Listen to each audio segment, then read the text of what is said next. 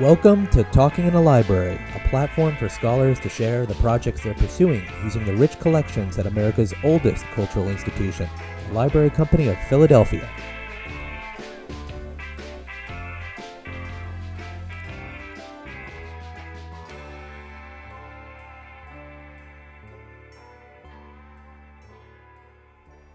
Peace hardly seems relevant in the 17th and 18th centuries, an era defined by slavery, warfare, and European colonization. Yet peace, or more precisely, peacemaking, was everywhere. Historian Michael Goode shows how peacemaking in the colonial Americas was not just an absence of war, but a complex and contested process of violence negotiation through which European, indigenous, and African peoples asserted their notions of right ordering. Drawing upon a wide range of sources at the Library Company, Goode describes peace as a specter haunting histories of colonialism. Dr. Michael Goode is an assistant professor of early American history at Utah Valley University. Michael is no stranger to the Library Company. In fact, his book project, A Colonizing Peace The Quaker Struggle for Gospel Order in Early America, emerged during his time here as an Andrew W. Mellon Foundation Fellow. In a new co edited volume published by Brill, The Specter of Peace Rethinking Violence and Power in the Colonial Atlantic, Michael offers a window into his thinking about the role of peacemaking in the colonial Atlantic. Welcome to the library, Michael. Thank you. It's good to be here. So, Michael, you have asked our print department to bring us a very large map. In fact, in, on tables smaller than this map. Why did you make Erica and Sarah pull this huge map for us? Uh, first of all, it's uh, a rather famous map, actually. It's known uh, mostly, this is uh, a map that was made by an imperial, British imperial cartographer, Herman Moll, and uh, it was published uh, shortly after the Treaty of Utrecht in 1713. And the reason why it's famous, um, in part, it's, it's known as the Beaver Map and if you look at the map on uh, the right hand margin and at the center, there's uh, an insert of uh, these beavers that are working. They're almost anthropomorphized. Mm. They're on two legs and they're carrying stones, actually uh, creating a dam by carrying stones uh, on their tails. They're holding uh, st- sticks of wood and there it's it's a, it's actually a very striking image, and this is I think why the map is famous mm-hmm. and it's well known and admired. Um, but that's not quite the reason why. That's only part of the reason why I pulled the map. I pulled the map because I think in some ways it, it really nicely illustrates the uh, ways in which uh, imperial peace, notions of imperial peace, are projected onto the map and the way that they int- intertwine with colonization and violence, even. So, Michael, c- can you give me an example of, of how you see imperial peace being projected through the map? Well, yeah, in several ways. Uh, the first, just even the the insert with the beavers themselves, the image of the beavers. Uh, it's it's depicting uh, what I believe uh, is Niagara Falls, actually. Hmm and the it I, on a surface level, one could look at this and think that this is kind of a natural history scene, or a sort of yeah, it's describing sort of a, uh, a natural landscape with animals.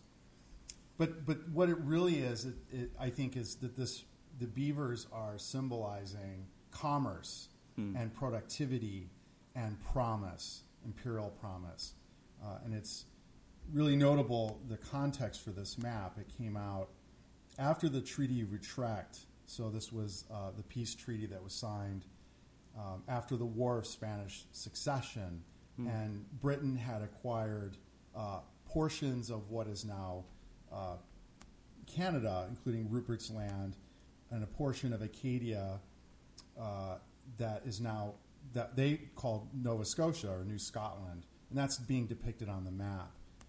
Uh, and so, in some ways, the map is celebratory uh, in that it's it's showing in admiring fashion all these recent acquisitions, but it's also sort of projecting an image of promise, imperial promise, through commerce, and it's actually being represented in a very uh, interesting way through the using these beater, beavers as a metaphor of the kinds of commercial promise that these recent acquisitions uh, hold for the British Empire.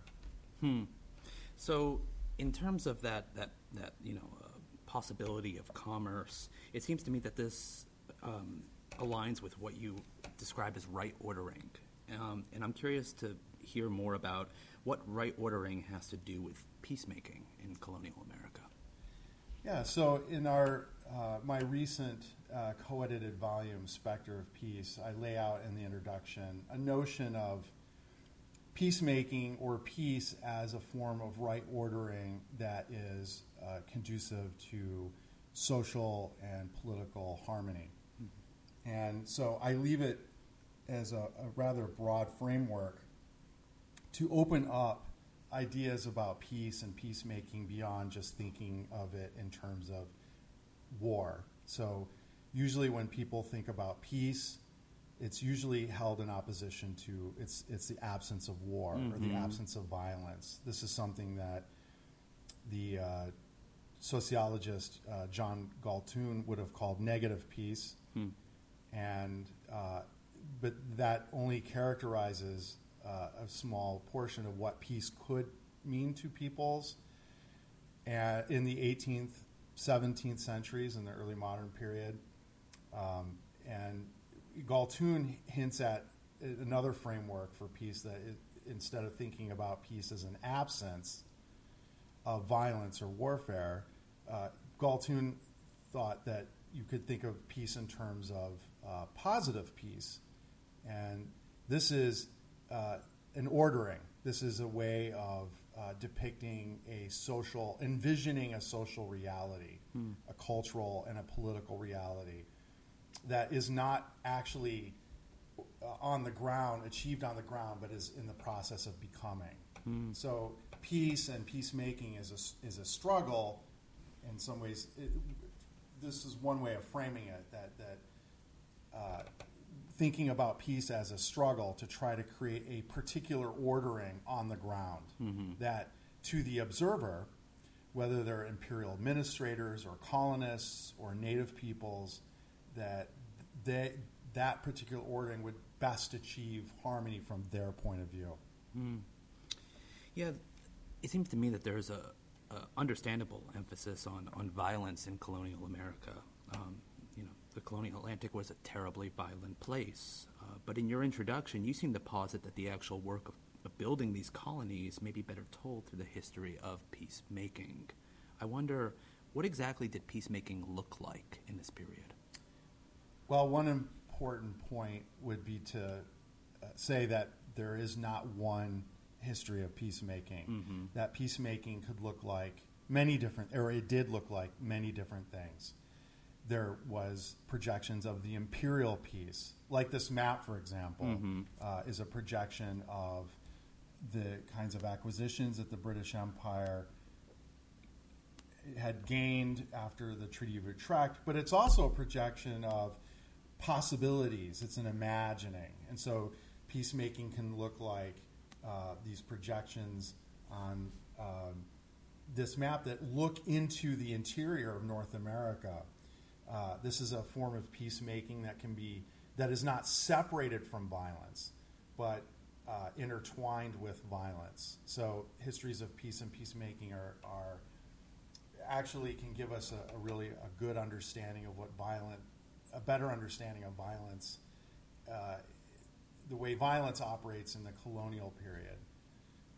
so, if you look at the map, for example, mm-hmm. in the uh, left the bottom left corner, uh, there is an insert on uh, French Louisiana. And in the insert, or depicting French Louisiana, just to the west, of course, of uh, you can see in the insert portions of western South Carolina and then the border. And of course, the border in some ways is, is just a projection. Mm-hmm. Um, the, there was no actual border per se because there are people migrating. Native peoples are migrating through here without um, that this border meet, doesn't mean as much as it as it does uh, in the minds of the imperial planners. But the the important thing here is that in this insert, you see uh, different native peoples, and in the legend, it actually the cartographer Herman Moll indicates uh, different native uh, communities and the numbers of warriors that are allied to the French. And so you can just see these different communities, and it says 100 men, 250 men. And so this is actually looking at it's a military map then. So in the same map that is envisioning commercial prosperity, you have uh, this military projection where they're doing basically an assessment of the military strength of the French Empire in the Louisiana country, and through their the amount of na- native warrior allies that the French claim to have. I'm curious to know more about the title of this volume. Um, you know, I come from a lit background, and my ears perked up uh, when I heard uh, Spectre. Um, I'm interested to know what what do you find is spectral about peace? Where does that title come from? Uh, that's a great question. Uh, the term specter actually is a reference to uh, an article that was written by uh, Donald Tuzin, an anthropologist. And uh, so I just sort of, he used the specter of peace as well in that title. So I played off that title. Um, and the idea is that the peace, in some ways, is, and pe- histories of peacemaking are acting as a spectral presence in uh, colonial American history. And that means that uh, largely uh, histories of peace or peacemaking are marginal to the literature in early American history. Uh, there is a field called peace history. It's a well-established field, uh, but the but peace history as a, as a as a separate field is mostly focused on the 20th century and mostly anti-war movements and, and civil rights movements of the 20th century. In early American history, there are a number of works uh, that I actually greatly admire that I think would fit uh, this rubric of histories of peace or peacemaking. There's two books that come to mind uh, off the top of my head. One, uh, Brett Rushforth's Bonds of Alliance. Uh, the second one, Juliana Barr's Peace Came in the Form of a Woman. Uh, Juliana Barr's work in particular looks at the 18th century Texas borderlands and the ways in which peace and violence intertwine uh, with using gender as the key to unlocking the relationship.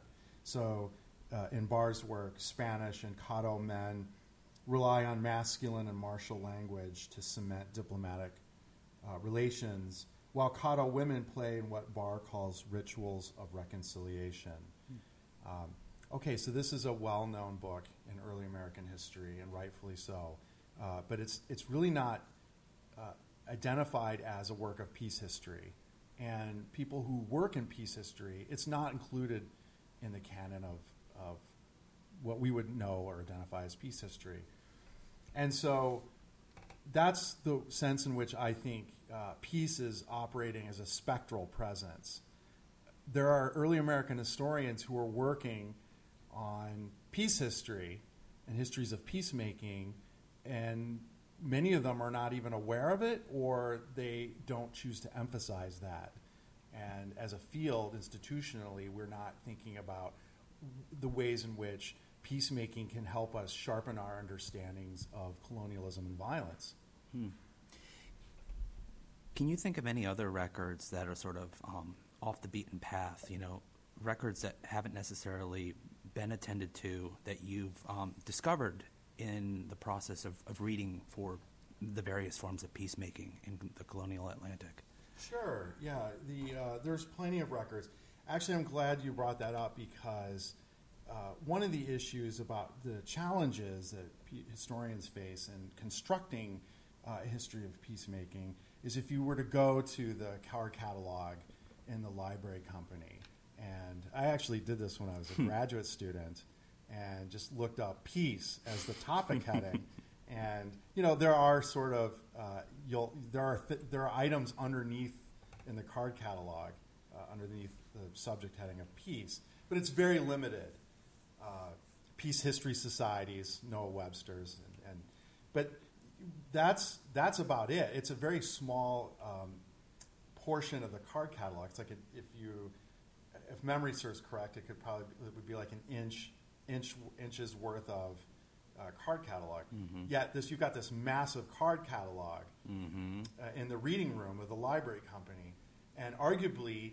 Uh, you can construct histories of peacemaking by using all, almost all of those collections, but you have to be creative about it. So peacemaking appears in often when the word peace or, or peacemaking doesn't appear in the titles of works, uh, or it's not uh, ostensibly the the purpose of the of the object. So, for an example, I, you could look at uh, didactic sermons that uh, sort of New England Puritan sermons on family order or household order.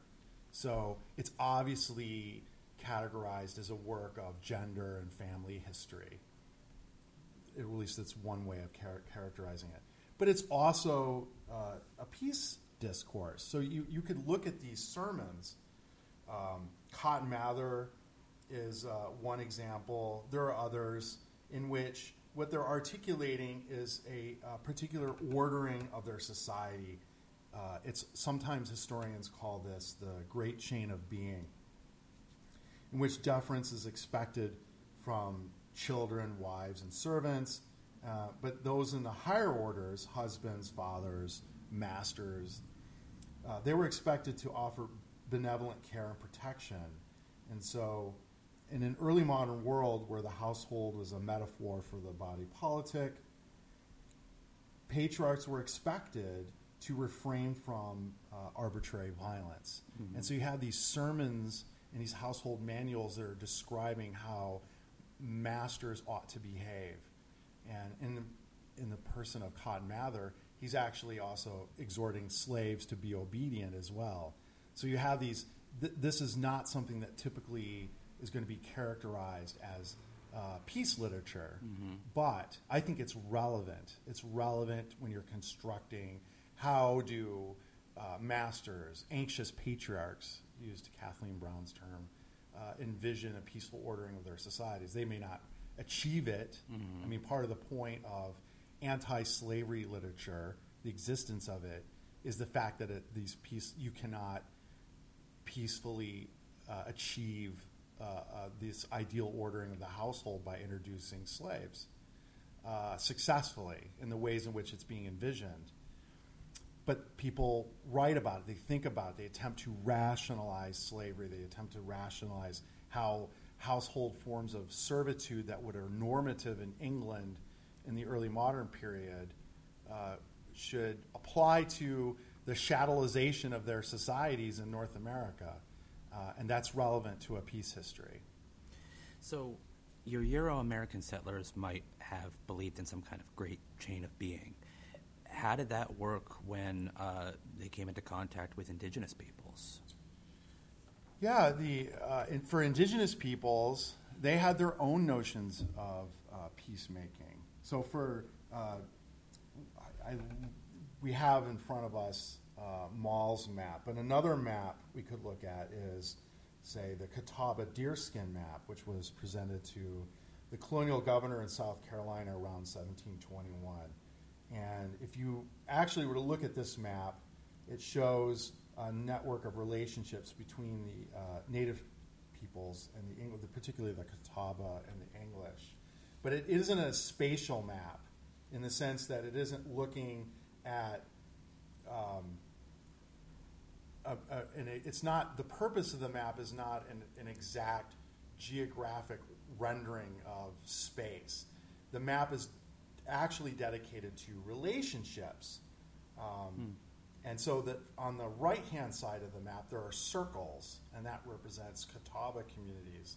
On the left hand side of the map, you actually look, look it looks like it's depicting South Carolina, and it's depicting these angular lines that almost look like a grid of, of cities uh, of Charleston. And what the map is getting at is it's sending a message to uh, the governor of South Carolina that this there has to be uh, relationships uh, that are defined through native understandings of peacemaking. And that looks different than European understandings of peacemaking. So you have in colonial America uh, different visions of peace mm-hmm. that are in contest, and sometimes they can produce alliances or they can produce uh, other forms of violent conflict. Yeah, and I will uh, reassure our listeners um, that we'll make uh, both the Catawba map and the Moll map available in some electronic form in the show notes here so that you can explore it and, and certainly raise some of your own readings because I'd certainly be interested in hearing other perspectives. Um, this raises another question for me. Um, have you found that in sort of reading against the grain, reading for peacemaking in these various types of materials, have you found that it's allowed you to integrate new uh, voices or perspectives in your own scholarship? Uh, I'm currently working on a book project that I call A Colonizing Peace, which looks at, among other things, uh, c- I'm contrasting Quaker forms of peacemaking with indigenous forms of peacemaking in the 18th century. One of the characters, one of the historical figures that I've been working on for some time is uh, Teedyuscung. Oh man, you uh, you uh, first got me interested in him. Uh, man, it must have been several years ago when I was first doing some research at um, the Haverford College Quaker and Special Collections, and I had come in with this very specific agenda of reading for um, Quaker perspectives. And then when I started looking for Teedyuscung, I not only found my, myself sort of straying off from my research goals, as is often the case. I was wandering back further and further, but I also found him to be an incredibly complicated figure. Uh, following him opened up different parts of those papers that I never would have found with my initial agenda. Yes, I, I agree. I actually found that Teedyuscung, um, I sort of discovered him in the same way. Yeah. Uh, I was actually going through the Friendly Association papers at Haverford myself for my own book project, and you know the the lead organizer for the uh, Friendly Association is Israel Pemberton, mm-hmm. and the papers reflect his agenda, and the Quakers' agenda is complicated. But during the Seven Years' War, the Quakers, um, who had enjoyed I wouldn't call it a monopoly power in Pennsylvania, but they were in a privileged political position that was under threat because of the Seven Years' War. Mm-hmm. Uh, and the, um, the maneuvering that the, the Quakers in the provincial government that were doing, were, which was uh, to try to, on the one hand, provide for the security and defense of the province, and doing it very uh, awkwardly uh, while reconcil- while at the same time their own uh, movement is going through a reform period in which uh, the leaders of monthly meetings and the yearly meeting in Philadelphia are starting to uh, grapple with well, what does it mean to uh, take the peace testimony seriously mm-hmm. in a time of frontier conflict? And so, one of the answers, quote unquote, the solutions to the problem was Indian diplomacy. And so for Quakers in Pennsylvania, uh, people like Teedyuscung initially were, were was the they were the, the right person. This was the right native person for them to use as uh, an ally. Why is that? It's a good question. To try to stop the war. Hmm. So Teedyuscung held the promise. Teedyuscung himself, as a Lenape leader, uh, in the upper Susquehanna promised that he could actually um, get the warring Lenape in the Ohio country to stop their raiding. In fact, the British Empire, British imperial officials like to call Teedyuscung King of the Delawares. Hmm. And, and this is because, in some ways, Teedyuscung himself was trying to uh, assert his own authority. In reality, Teedyuscung had very limited, in fact, probably no authority in the Ohio country. But you can see his uh, his his position.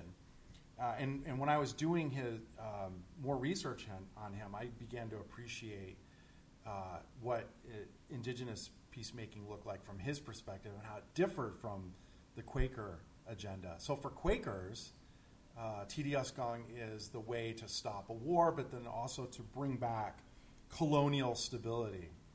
Uh, uh, maybe perhaps the peaceable kingdom from the Quaker point of view. Mm-hmm. For Teedyuscung, it, it was actually the reason why, you know, Teedyuscung, I should say, initially in the beginning of the Seven Years' War was involved. He was a war chief, so he was raiding Susquehanna's uh, colonial settlements himself.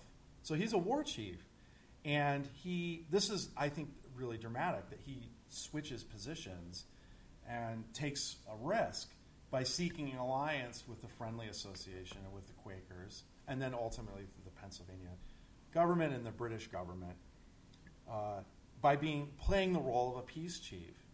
And for him, it isn't about colonial stability. Uh, for him, it's about preserving his lands. So uh, m- his own home land, territories were uh, he experienced dispossession uh, in his community through the walking purchase, which is a very uh, infamous event which Pennsylvania officials, th- with Iroquois sanction under the Covenant chain, uh, sanctioned the dispossession of the Lenape out of their lands and, and what is now eastern, northeastern Pennsylvania. So Teedyuscung's whole point was to try to recover his his lands, to try to get the British Empire to give back, to to acknowledge that the that the walking purchase was a fraud that was perpetrated on the Lenape and on his people, and for him it was to return to his home, to return to his homelands, and so he used he engaged and played the role of, of, of a peace chief. But Teedyuscung is a complicated figure. He's complicated for Quakers because he doesn't hold up to the ideal that the Quakers envision of the of a, quote unquote a peaceable Indian. Uh, for for one, he's a war chief who turns to a peace chief, so he's not he's certainly not a pacifist. Uh, secondly, uh, he had the reputation of being uh, a drunk. Uh, he uh, he's, he drank quite heavily. Uh, there were several incidents uh, when he was at Fort Augusta or elsewhere where he requested. You can see in the in the actually the letters uh, that are circulating uh, at the time period where uh, they're talking about uh, incidents where Teedyuscung is apologizing for uh, drunken uh, drunken nights and that had caused disturbances and problems for uh, f- uh, provincial commanders. And so this is this is the person that the Quakers are, are working with. Um, but the reality is that his understanding of, of peacemaking is not necessarily rooted in a Quaker ideal of pacifism. And uh, his even um, the use of, of alcohol for native peoples is another sort of point of complexity in which violence and peacemaking are, are intertwined. Uh, alcohol, rum, is actually very important uh, element for socio- sociability um, and for peacemaking and, and, and diplomacy. Uh, but at the same time, the Indian alcohol trade, the colonial alcohol trade, was a source of complaint for the, Lena- for the Lenape in the 18th century. So Teedyuscung, in some ways, embodies all of these different kinds of contradictions. And his, his notion of peacemaking is not the same as a, Euro American one. And I think it points to the ways in which native understandings of peace were defined uh, also through a right ordering, but this was a, a right ordering that was rooted in a notion of reciprocity. Um, the idea that ra- relationships were ideally mutually beneficial. And for Native peoples, uh, kinship was central to the process. Native peoples extended the ties of fictive kinship both to European partners and also other Native peoples through the ritual exchange of gifts, which included alcohol. uh, which was performed often at treaties. Indians offered land and resources with the expectation that wealth would be shared, not appropriated by Europeans outright. And of course, the important thing is that Native peoples intended that alliances would be periodically renewed as a means to maintain the bonds of fictive kinship. So for people like Teedyuscung, uh, they would, uh, and other Lenape leaders, they would invoke the memory of William Penn in these treaties increasingly in the 18th century. Mm-hmm. And it was a mythic memory of Penn. Brother Onas. Brother Onas, yeah. Penn the Peacemaker. Mm-hmm. And it was used uh, very frequently to hold colonial administrators to account. Mm. And uh, I think Teedyuscung uses this to great effect.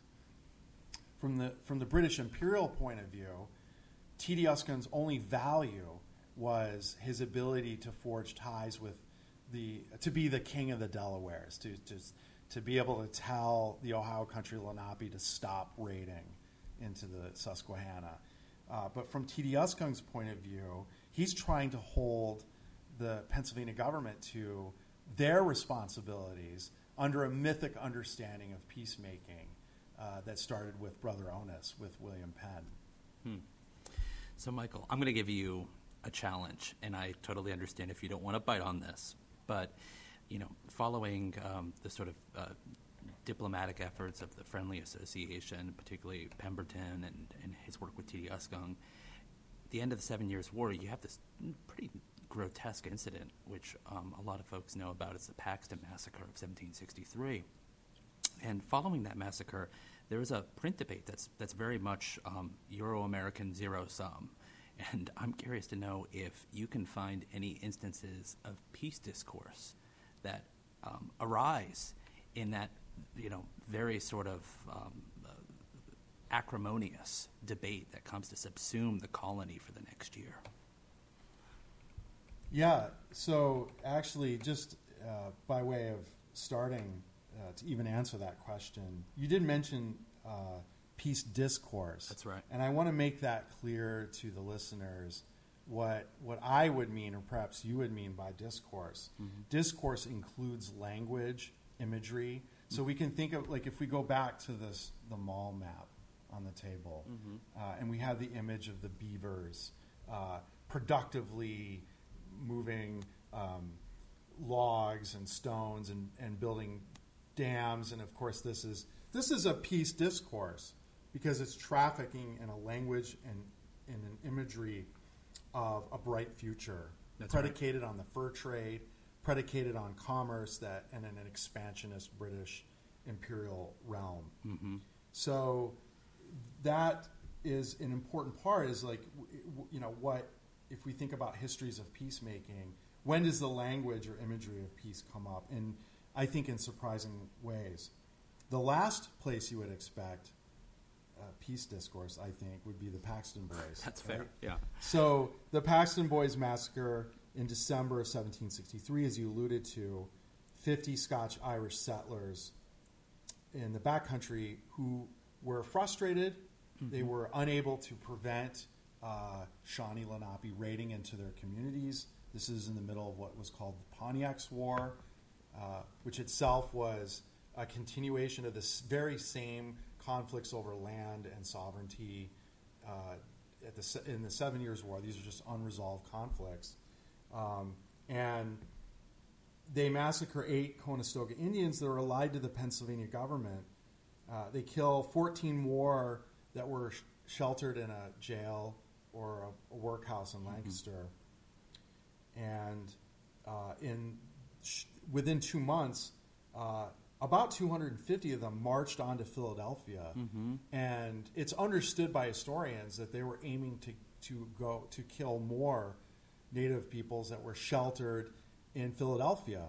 Uh, and again, these are uh, the reason why they targeted these these particular groups is because that they were uh, easily accessible, they were unarmed, they were vulnerable. Uh, the intention of the target uh, the rationality of their violence was mm-hmm. clear. Mm-hmm. They were mm-hmm. sending a message to the Pennsylvania government. Clearly, they weren't killing the Conus. They were. They had uh, literally butchered the Conestoga using scalping knives, tomahawks. That's right. Uh, and and the point was not to send a message to the Ohio Country, Lenape, and Shawnee. It was uh, directed at the Quakers. It was directed at Ben Franklin and the Colonial Assembly uh, to say that you're not protecting us.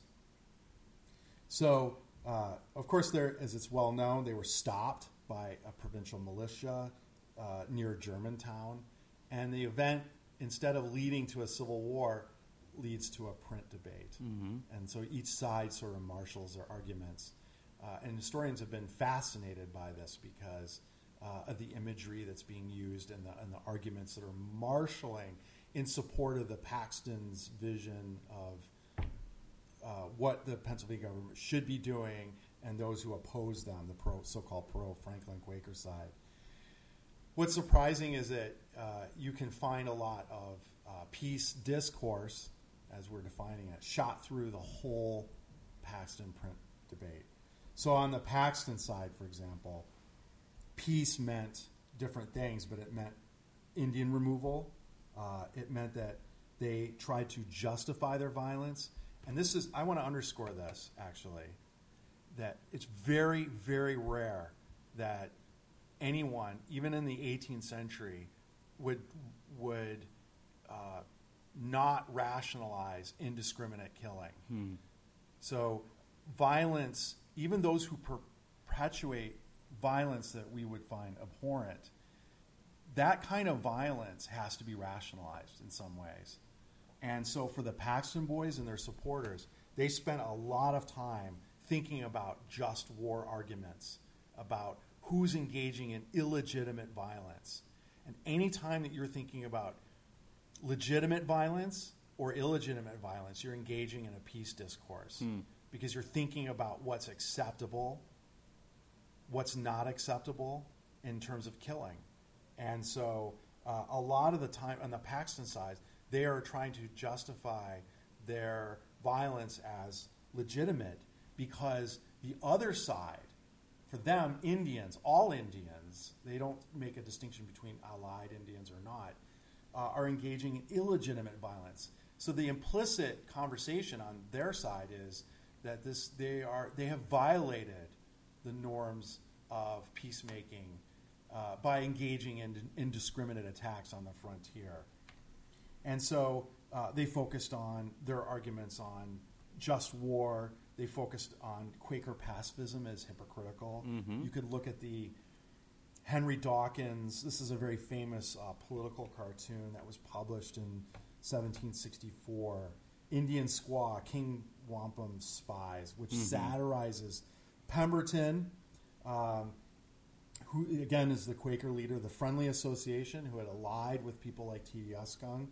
He is uh, depicted as uh, really fondling or dancing with uh, a topless uh, Indian woman, and the, the depiction is to, to show him as an unmanly figure, where his sexual desire for Indian uh, women uh, proves his that he's not fit for governance of the colony because he's uh, transgressing racial boundaries. He's uh, not in control of himself.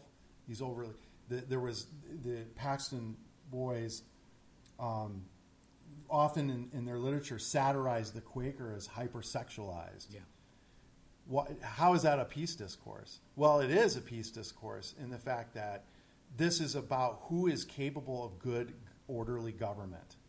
And so, the, from the Paxton side, of course, uh, the Quakers are as hypersexualized Indian lovers um, as it's depicted in this, both in this uh, cartoon, but also in these political pamphlets.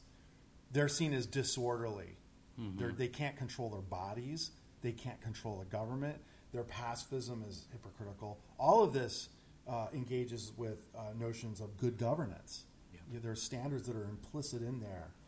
On the on the uh, anti-Paxton side, those supporters of Franklin and the Pennsylvania Assembly and the Quakers, there is a tremendous amount of uh, peace discourse, the, the, ranging from arguments that killings are unchristian, that uh, peace treaties and peacemaking with natives is actually the best means for defense of the colony and for securing the imperial peace. So in some ways, the Paxton writers they they're not referring to the Moll map, but they could. And they could look at this imperial projection Yep. and say, we can go back to this kind of uh, promise, this imperial, this commercial prosperity. And the ways to secure this is through uh, peacemaking with Indians. Um, there's, of course, then critiques of the Pax- Paxton Boys as being un, uh, unmanly themselves and un, unable to control themselves and, and not fit for government. Um, and more basically, that the Paxton Boys are engaging in an unjust war and killing women and children as a violation of the law, of the notion of the laws of war, which were evolving at the time. So, so you have in this print debate uh, a great example of how uh, notions of peace or peacemaking are intertwined with a very violent event. Yeah, yeah. I'm. I'm. I'm I uh, know that you've worked with me a good deal on our digital collection here at the library company, Digital Paxton, um, and for that I'm very grateful. I know you've given a lot of service there, and um, certainly I'm thinking not only of, of, of Franklin's pamphlet, which sort of kicks off the debate, where he is condemning he condemns the Paxton Boys because uh, they've violated the hospitality rights of their Indian guests. But he's also um, very upset that they have uh, rejected colonial authority, and they've therefore defi- they've created this disturbance in in the colony's law and order. And it, I think it's not you know surprising that not long into this debate, it becomes a debate about royalization and whether or not these proprietors are uh, capable of providing for the safety and security of the colony. Yeah, that that's a great point. And actually, you could sort of describe the Paxton uh, pamphlet debate as a debate about uh, which piece is going to prevail: Yeah. a colonial piece, an indigenous piece, an imperial piece. Mm. All these things are at play. That's fantastic. So, I want to have sort of like a meta conversation with you because I know you've been working on this project for some time, um, and as somebody else who you know gets lost in his research, uh, I'm curious to know what is the origin story for this project, and relatedly, what has sustained your interest? That's a good question. Of course, with uh, all scholars, all historians, we don't arrive at our topics randomly. Often our our interests are intertwined with personal interests and personal narrative, and and I'm no exception to that. So um, I uh, went to uh, Goshen College in northern Indiana for my bachelor's degree. Uh, this is a Mennonite school, and uh, it's a great liberal arts school. Plug for Goshen, thank you.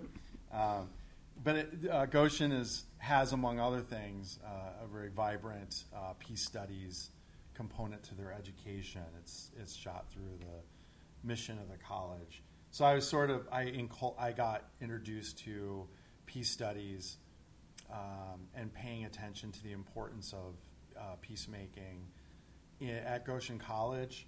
Um, later, I did. Uh, I was involved in uh, human rights work.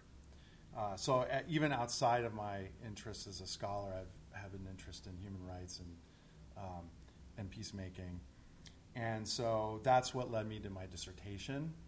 Um, I found it interesting actually that um, Quakers had colonized. I think this is kind of in a way, uh, to be honest, I was shocked that there was a colony uh, in a strategically located area of North America in which you had a, a group of religious dissenters that, to me, looked vaguely Mennonite, uh, even though they're not. And they had uh, no uh, official provincial-wide militia Yeah. and had this own narrative. You think about the narrative of Pennsylvania's colonization as this peaceable kingdom, smack dab between um, Bacon's rebellion, Chesapeake, and King Philip's War, New England, and Indian slave trade, South Carolina. You have all these images of, and rightly so, uh, and you have this different form of colony that also facilitated a different kind of violence, right? So this is dispossession by peace discourse, right? Through the, uh, uh, this is kind of the point, and partly of my own book, book which is that uh, even the Quaker peace can inflict violence through dispossession. Uh, but it was unique, and, and to me, at least when I started the dissertation, I thought this was rare, like to have this appear and, and it intertwined with my interest, my personal interests. I think that maybe to circle back to an earlier question, um, as I've done this work, um, I, I used to think of the Quakers somewhat like a lot of people did as being rather exceptional, and now after have done this, you know, a dissertation, and now I'm completing a book project. I don't think they're exceptional at all, really. Uh, I think that um, in many ways uh, they're they're a part and parcel of the imperial project, but um, at, as well, other people's uh, in, are interested in in peacemaking and are thinking about peace in, in ways that are important. And uh, so that's that's how it, I, I was sort of drawn to this in a way through my own personal past, and then I, as I developed my project, it, evolved. And so that, that that sort of shift in your own understanding of the Quakers and their role in colonial America, is that is that the kind of thing that sustained your interest? Like, I guess the question I'm trying to get at is, you've been working on this project for years and years. How do you stay interested in it? Like, what sort of discoveries have have have kept bringing you back into places like the Library Company? Yeah, that's a great, great question. Um, yeah, if it, this had been a project uh, just on Quaker pacifism, I would not be. It couldn't sustain my interest, and frankly, I don't think anyone would care either. I, you know, the, I care. I should say uh, for the listeners out there that I care about Quaker pacifism as a historical topic. Uh, one of the things that uh, irritate me, I think, as a as a scholar, is the way in which pacifism is dismissed as sort of this um, marginal thing that is disconnected from the reality of violence, when in fact everybody is gauging in with notions of you know peacemaking or pacifism um, implicitly when they're thinking about rationalizing violence or colonialism or there's always um, pacifism is not disconnected from that and so I think that as I evolved in my both as a scholar and my work, uh, what kept me coming to the library company was uh, learning more about um, how other people's uh, thought about peace and peacemaking in relationship to violence, particularly indigenous uh, notions of peacemaking. People like Teedyuscung, uh, other Lenape leaders, um, how that inter- intersected with imperial administrators and notions of imperial peace, how they all kind of conflicted and intersected with uh, colonization. And what I've, I just think, evolved as a, as a scholar is just how richly intertwined all these things are. If you're talking about a history of peace or peacemaking, you're really thinking about early America. And then by uh, extension, you're thinking about America and world history. Now, I uh, know that I've been greedy with your time and I've got to let you go, but I'd be remiss if I didn't ask you one sort of, you know, presentist question, which is how has this project changed the way you think about the contemporary world?